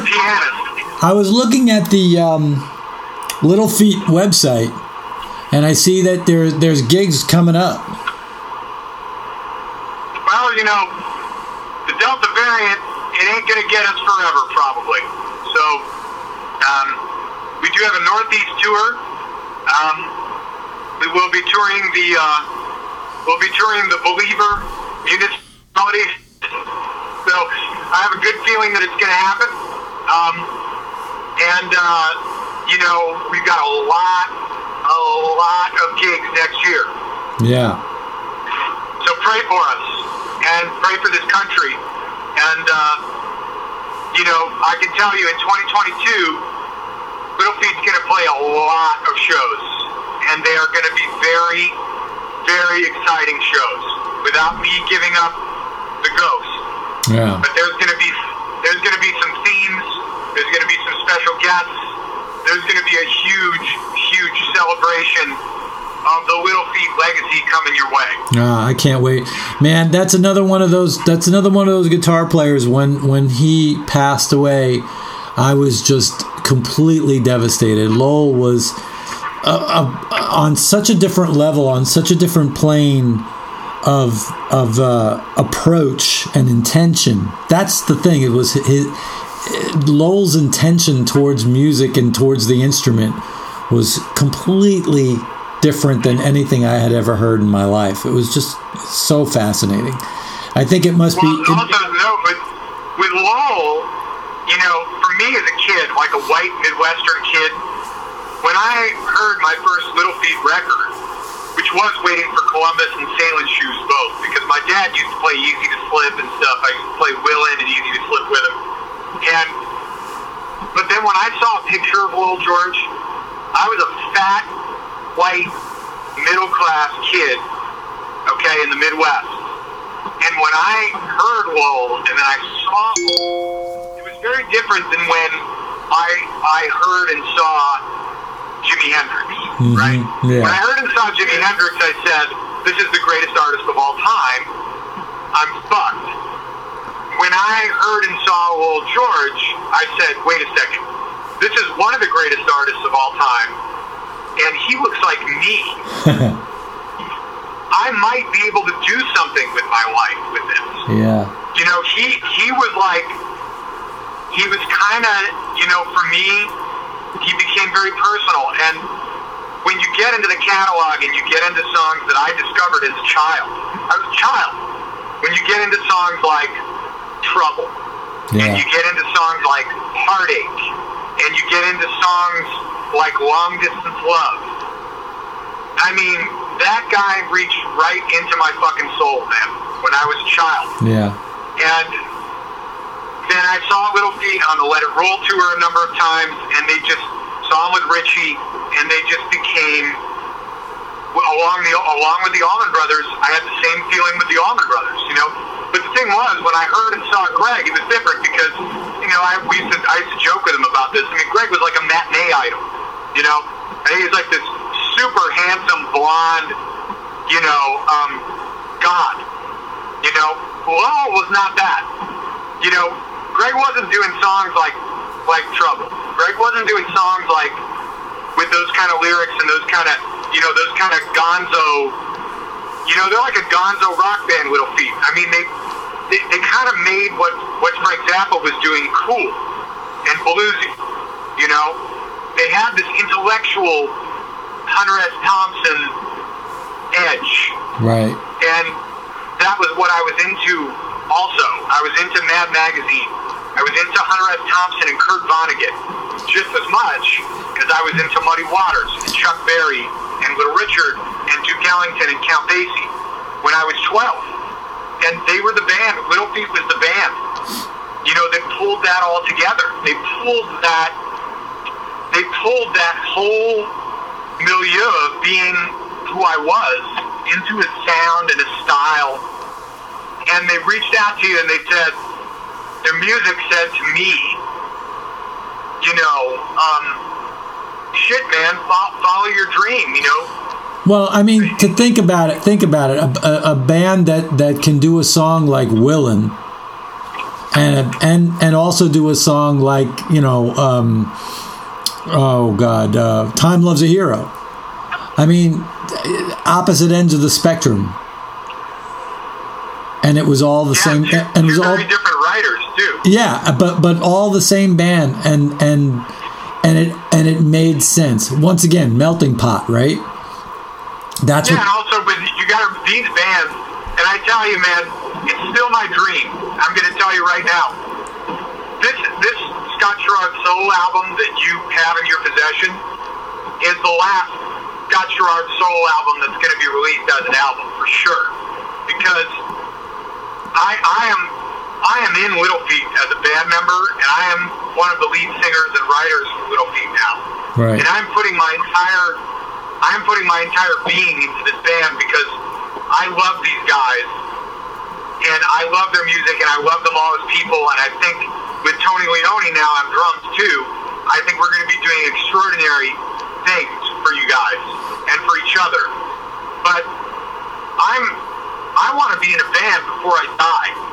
Yeah. And besides being in Little Feat, you know, I also want to have a side project where I'm in a band because that's where I'm happiest. The Gregg Allman Band was a band. Yeah. I mean, Gregg was the boss on the books, Right. but he ran the band like a like it was a band. It was a democracy, and that's the only kind of bands I can be in. I'm not good at being a side band. I'm shit at it. And as a solo artist, I think I excel in the studio. I feel like I've had it told to me by a lot of different producers and musicians from the 60s and 70s that if I had had a career in the 60s and 70s, my albums would have been well received by artists. Certainly. Um, but my favorite music in rock and roll, when it comes to the music that came after the founders, is Little Feat, the band, the Allman Brothers, NRBQ, Los Lobos. Those are the best acts. And what is the common thread? The sum, you know, is not greater than the individual. It's they're all great writers, they're all great singers, they're all great arrangers, they're all great producers. All boats rise. So that's I hope that besides doing this with my heroes, the guys who happen to be the age of my father now, um, I'm trying to learn everything I can from them. But besides that, I think in rock and roll, in jazz, in blues, whatever American roots music style, we got to find a way back to that, man. Yeah. And and I'm all about it. I the reason I love being in Little Feat, besides the honor of it, is it's a democracy, man. It's like, hey, man, you sing this song. You know, that's great. Play this solo. That's great. Now you sing. And I feel I'm like excited that Tony Leone can sing a song or two. You know, I'm excited to listen to Bill sing. I'm excited to listen to Fred sing. Sam. I'm excited about sharing the spotlight. It is truly inspiring to do that. That is the spirit of my music. I tried to do that with a group called the Brickyard Band. Your listeners can find a record, it ended up becoming a solo album because I couldn't get everybody on the same fucking page. Because everybody's a fucking mercenary now. but but I'll tell you what, that band that I did, the Brickyard Band in New York, that was a band. And my model was Little Feat for that band. I told them all, I said, we're going to be little, we're going to do a version of what Little Feat did. And really it centered around Moses Patrou being one of my favorite singer, songwriter, drummer, keyboard players. And I encourage your listeners to check that record out as well because I feel like it's a very important album. And it became a solo record because I was the only guy who was booking the gigs and doing the email list and doing anything really. Everybody else just wanted to show up and get paid. Right. You know, I was I was paying to put ads out, paying for Facebook ads, and paying for people for publicists and all this shit. It wasn't a it wasn't an all in situation. Um, but musically, on that one record, I think we captured some of the idea of how that how a band should work. But I, I that's my next project is to it'll be a side project for now while we get Little Feat up and running. That's my main artistic focus, probably for the next four or five years or beyond. We'll see how we do. But I would really like to be in a real band um, of singer songwriters Yeah. before I spin off the earth. Yeah. You know, that's my dream. I- I'm done with the solo thing. It's it's agony, to be honest with you. the only part, the only part of being a solo artist that I adore, and I mean adore, is making records with Charlie Martinez. Right. It's making records with Charlie Martinez is my favorite consistent artistic act um, of my life. He's just an amazing collaborator, and it's such a sandbox to climb into every time. And I love recording. I love making albums. It is my favorite medium. Um, promote, you know, promoting an album, you know, doing all the work that goes into it, and the, you know, hey guys, it's Scott on TikTok. Will you please come to my show? You know, it's agony, bro. I'm just gonna be straight up with you. Yeah. It's fucking agony. Uh, I, when and- you do it with, when you do that with a band, though, it's not. Yeah. Like doing promotional shit with Little Feat is fun as hell. It's because you're kind of all in it together, and you can all joke about it. You can conceive ways to do it. When you're a solo artist and your band is like, how much does the gig pay, and where is it, and you know, and everybody's got their hand out, and you're like employing everybody, and you're like trying to connect with people online. It's it's murder on your soul, bro. It's murder. Yeah. Well, I'm I'm super excited about the whole Little Feat thing because, you know, it was kind of when when Paul passed away, it was kind of like up in the air, like okay, what's going to happen now? So Well, it, I can tell you in the Little Feat camp, it, it wasn't up in the air because my first gig, I set up at my first sound check in November of 2019 to meet everybody for the first time right, in Little Feat. And I got a phone call from my friend Jay who plays sax in the horn section. He says, Scott, we're driving over to the gig. Uh, we just found out that Paul Barrere died. So my first time meeting everybody was to say, I'm sorry about your friend. Can we run a couple songs before the show? holy shit, No rehearsals. No rehearsals Jesus, okay? And I had a book of 30 songs that I had to learn, and I was singing a number of songs too, singing about a half dozen tunes on the gig originally. damn, Um, and we went on stage, and Bill Payne grabbed the mic and he said, in a packed house, he goes, "Ladies and gentlemen, uh, we've lost our friend Paul Barrere." And then I, and then we played the first song of the show. And at the end, at the end of the gig, it was, I, it was one of the most profound moments of my life. I mean, I played Gregg Allman's last show with him in Atlanta, Georgia, in the band shell on the anniversary of Duane Allman's death oh my goodness, was the last was Gregg Allman's last show. I played that show. I played Levon Helm's last show with him as his guitarist in his barn with Los Lobos as the opening act and the special guest on the set. And I left Levon in what would become essentially his deathbed with Los Lobos around him. Okay? So when I came into this moment with my heroes in Little Feat and losing one of my heroes, Paul, and them losing their friend, I had a lot of ammunition. I had a lot of emotional um, work that I had done around this process with music and how to go into sort of a shamanistic communal headspace. yeah, yeah, yeah. You know, it's amazing. I It's amazing that I you were actually.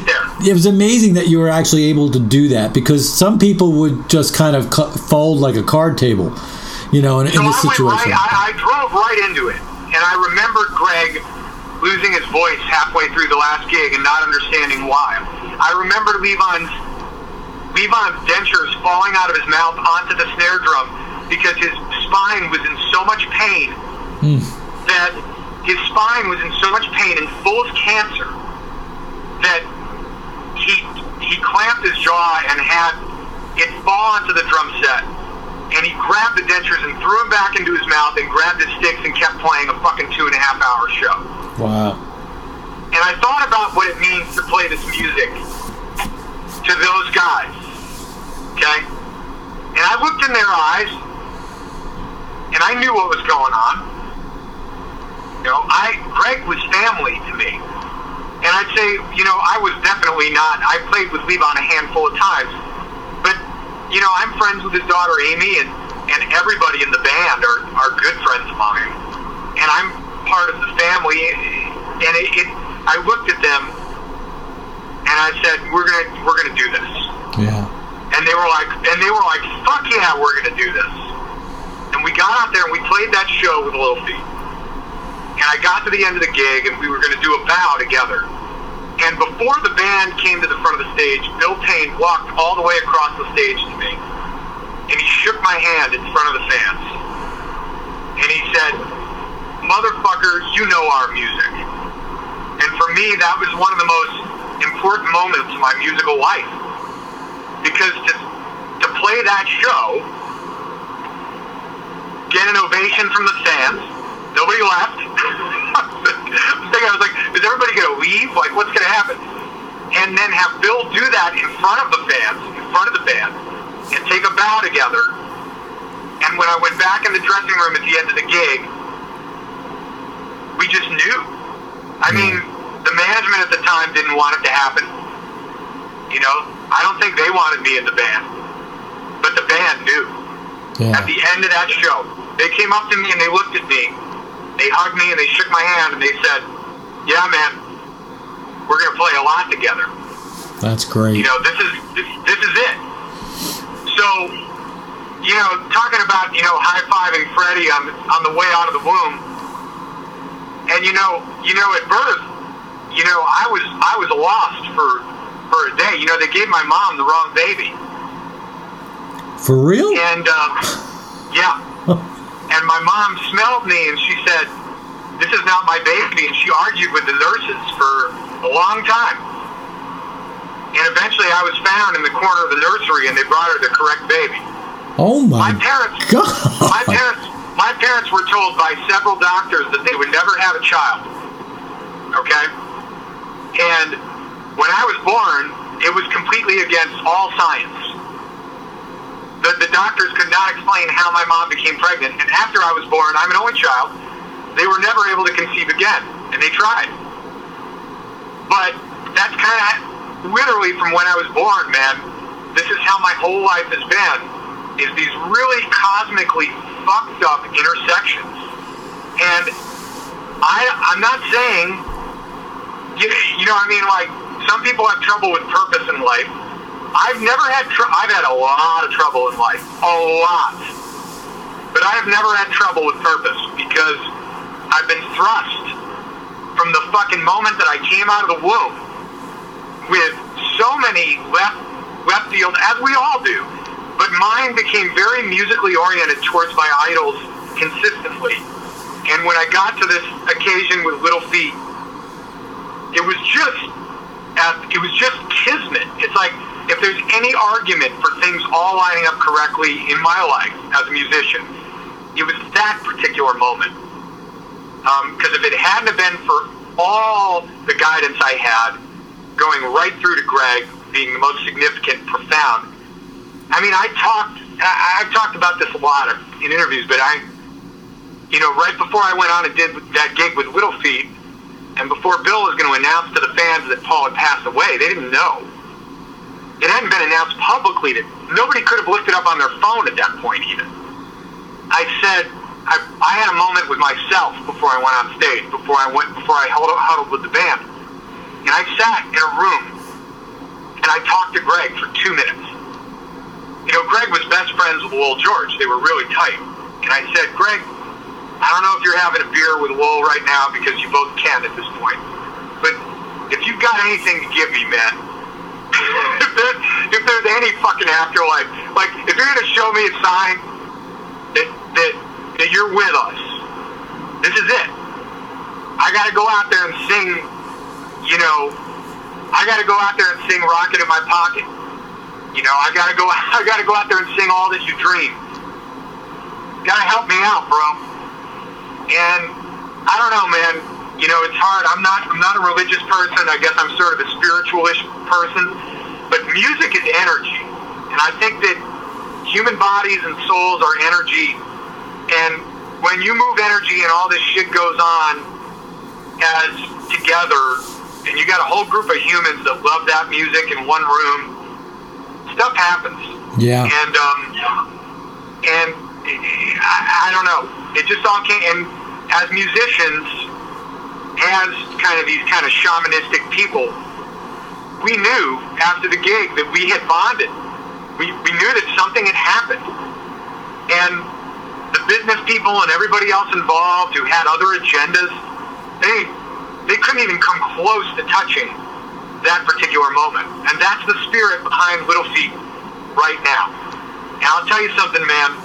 When that happens with a group of people, and we have a profoundly talented team of business people now, profoundly great management, um, road manager, tour, you know, manager, uh, sound team. You know, my, my producer engineer of over 20 years, Charlie Martinez, who I've referenced many times in this call, is now doing front of house and recording work for Little Feat. Oh, cool. So these families are coming together, Yeah. you know, and and um, profound shit happens out of that. And I think that there's going to be a profoundly cool chapter for Little Feat. I'm hoping that we can kind of get get another let it roll type situation going on for the band. Yeah. Where you know, Lowell- Lowell's not coming back. Paul, Richie, they're not coming back. But you know what, man? These guys, Fred, Kenny, Sam, Bill, they're they're just as important. And they're with us and they're playing their fucking asses off. Yeah. So so let's go. You know, and for Tony and I, as the new guys, I mean, there's no band that's more important for either of us.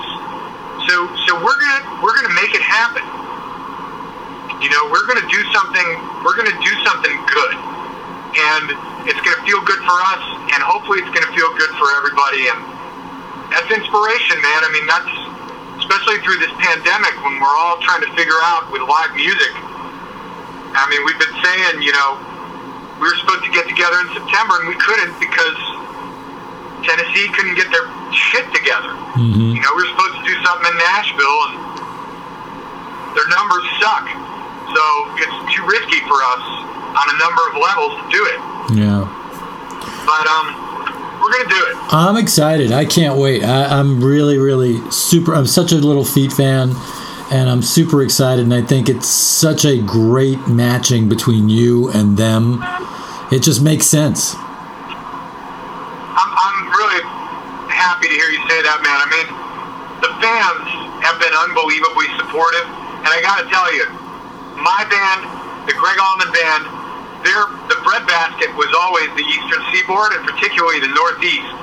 And it was funny because the seven gigs I did with Little Feat before the lockdown, it's amazing. Like I saw all these people at the meet and greets who were the same people that I saw with Gregg and with my band.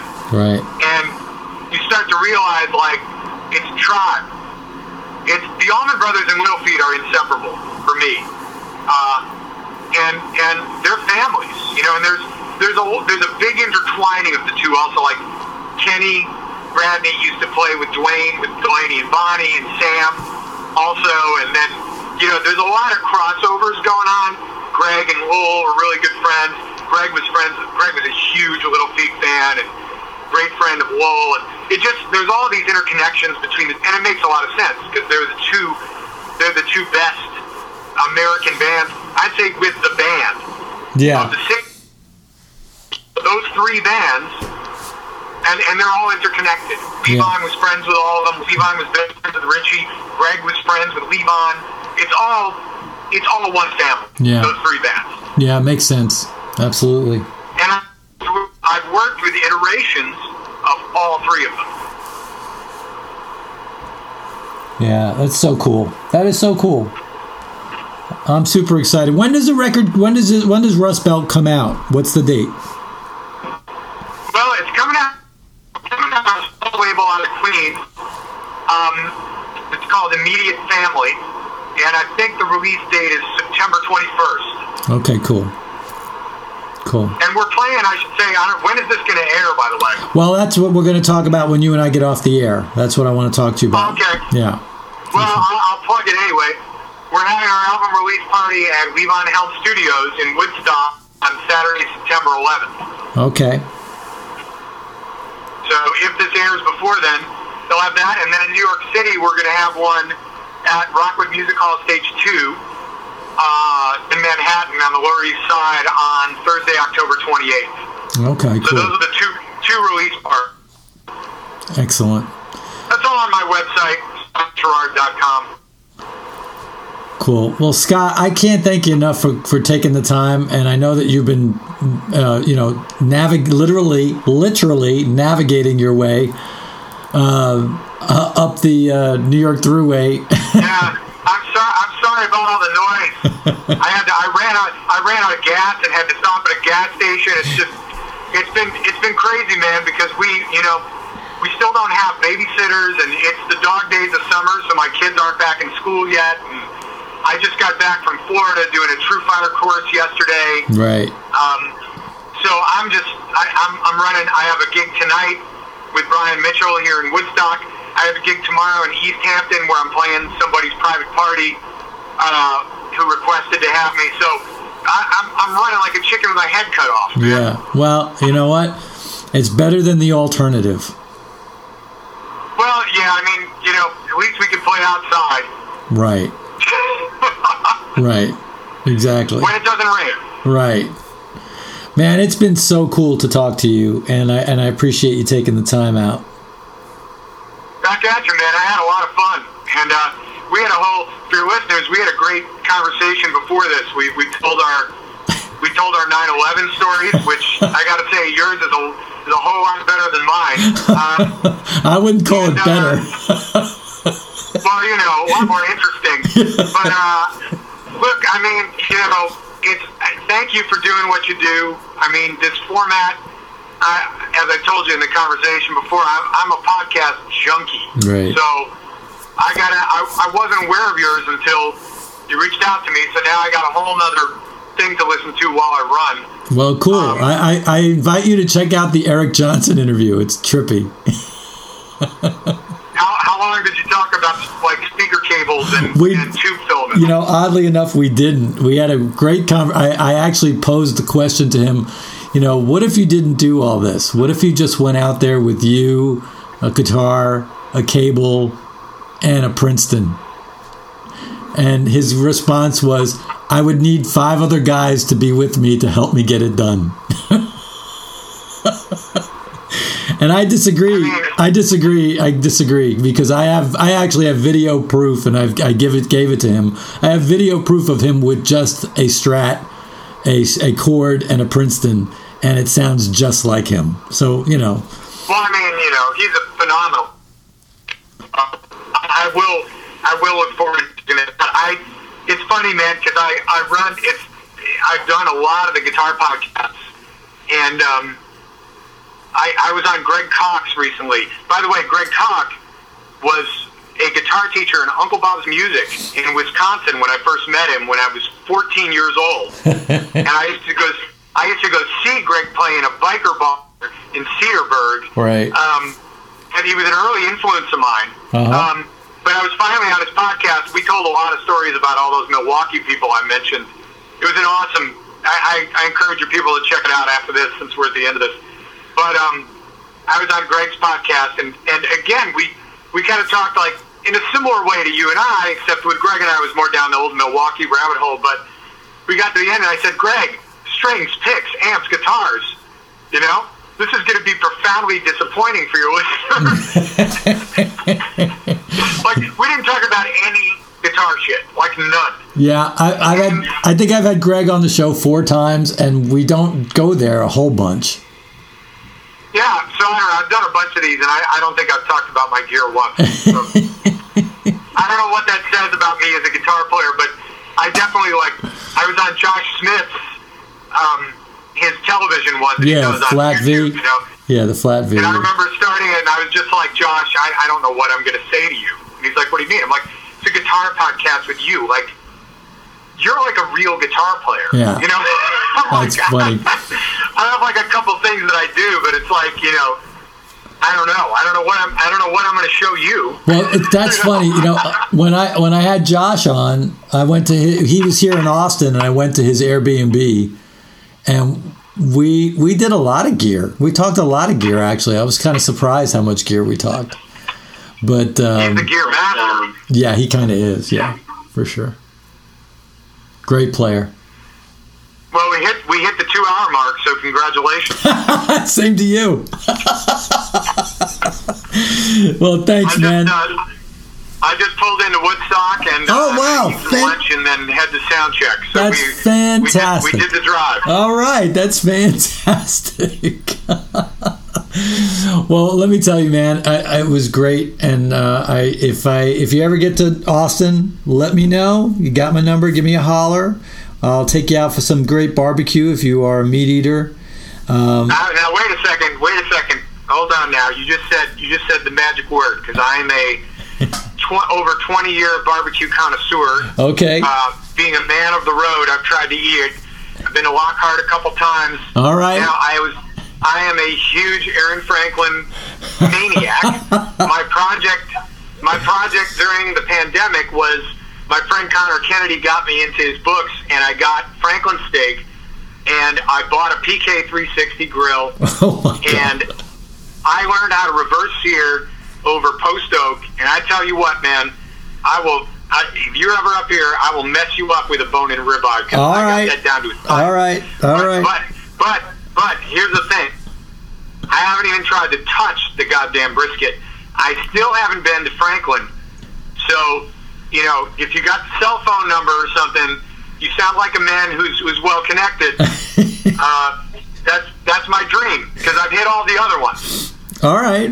Uh, you- have you done blacks out in Yeah. Lockhart? You did blacks. Okay. Did you do Sam's over on East 12th Street? No. Okay. That I need to do. Okay, so that was that was uh, Stevie's kind of hangout. Him and Tommy used to hang out there a lot. Um, so wh- when you come, I will take you there, and I'm buying. All right, it's a date. Okay. I, I guarantee you. Um, well, I guarantee you that next year Little Feat will play in Austin. It's just a matter of when, not if. Okay. So we'll try to make those things coincide. Hopefully. That sounds good. I'm I'm down. Like I said, I'm buying. This was a great hang, man. I appreciate it. It was a nice, nice break in my day. Well, cool, man. I'm glad. And uh, be safe out there. And I wish you all the best. All right. Thanks so much for having me, bro. All right. Bye bye. Take care.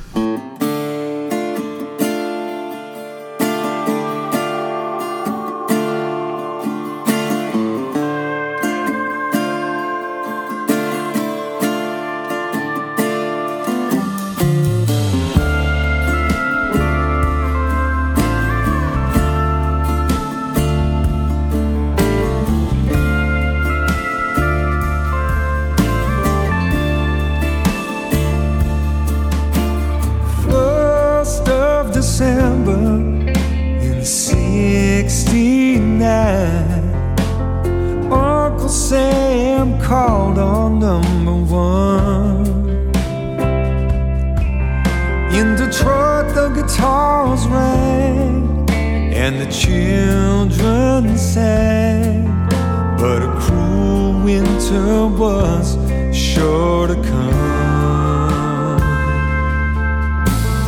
Boys they had a band thought they'd try their hand. The music worked its way into their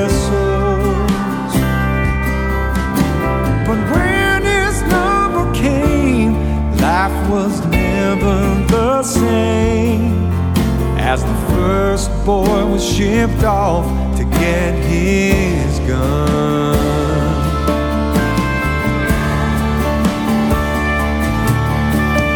Michigan sunset, winter's coming in. Pulling the sails under that blood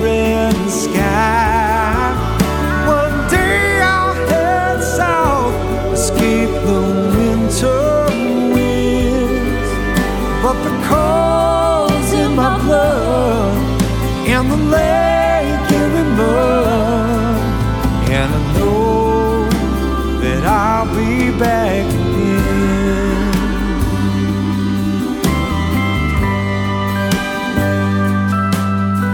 His confidence would swell. He'd fight this living hell. But he refused to carry a gun.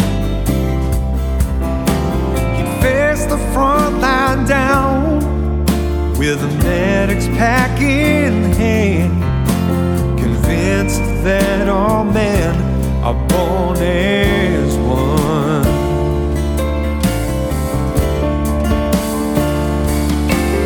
Maybe there was a silent prayer as the night's first mortal flare cast a light over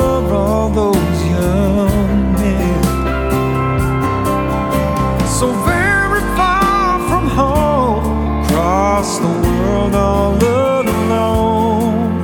He wished for one more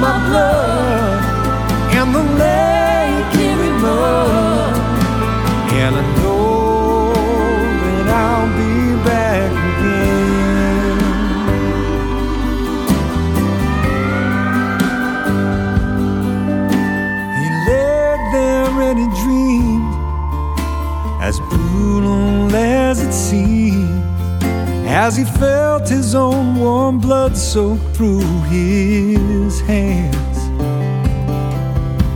It happened so fast, this breath would be his last, and his company began to fall back.